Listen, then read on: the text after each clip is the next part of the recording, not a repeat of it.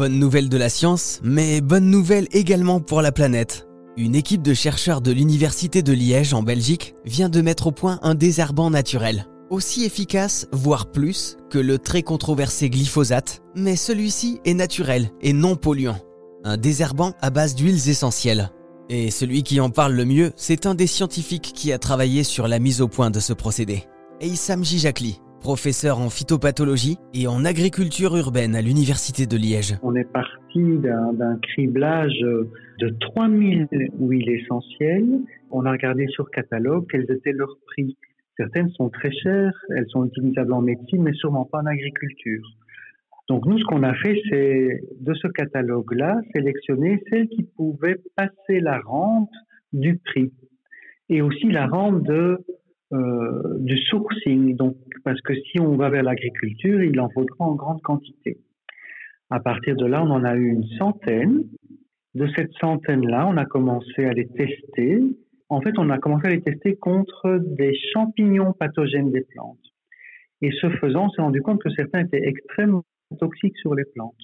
Et donc, on a réorienté nos recherches, un peu fortuit, hein, on a réorienté nos recherches vers Euh, les propriétés euh, des huiles essentielles euh, contre les mauvaises herbes. Et là, on a abouti, après cette dizaine d'années, à trois huiles essentielles très intéressantes, avec une qui a vraiment un spectre d'action sur toutes les mauvaises herbes, et une qui a un spectre d'action un peu moins, moins évident, Euh, et qui est plus sur, euh, pour utiliser sur le gazon, donc pour euh, contre les mauvaises herbes du gazon. Une troisième où là on a encore des, des, des euh, on a encore cherché le bon positionnement.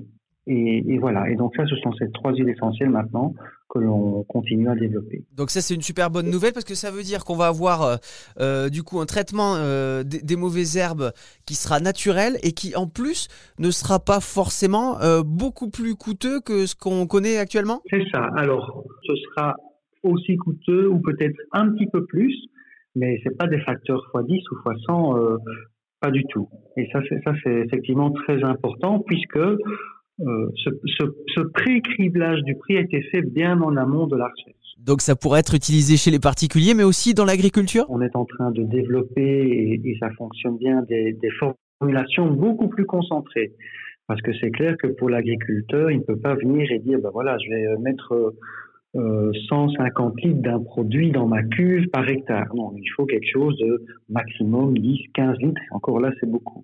Donc nous, on, est, on arrive avec des formulations qui tiennent, qui tient ce rythme-là et ce volume-là, et ça pourrait être utilisé aussi euh, par les agriculteurs. Et vous l'avez d'ailleurs testé en conditions réelles dans des champs, je crois. Hein. Il y a des essais qui se font donc en serre et puis au champ. Et nos essais au champ, euh, on les fait soit sur des plantes que l'on sème, et puis après un certain stade, on, on applique notre produit, on regarde si ça fonctionne bien et que avec notre, produ- notre premier produit phare, on a bien une atteinte de toutes les mauvaises herbes que l'on teste, donc ça c'est le cas. Ce que l'on fait aussi, ce sont des tests sur des, des champs existants et donc une végétation qui est implantée naturellement. Contrairement au glyphosate, qui est un herbicide total et qui s'attaque donc à toutes les plantes, il sera possible avec les huiles essentielles de mettre au point des herbicides spécifiques qui ne s'attaqueront qu'à certaines espèces de plantes bien précises. Les recherches en laboratoire ont débuté il y a plus de dix ans. Encore un peu de patience, et nous pourrons utiliser ce désherbant naturel à l'horizon deux mille vingt-trois, dans l'agriculture, mais également dans nos jardins.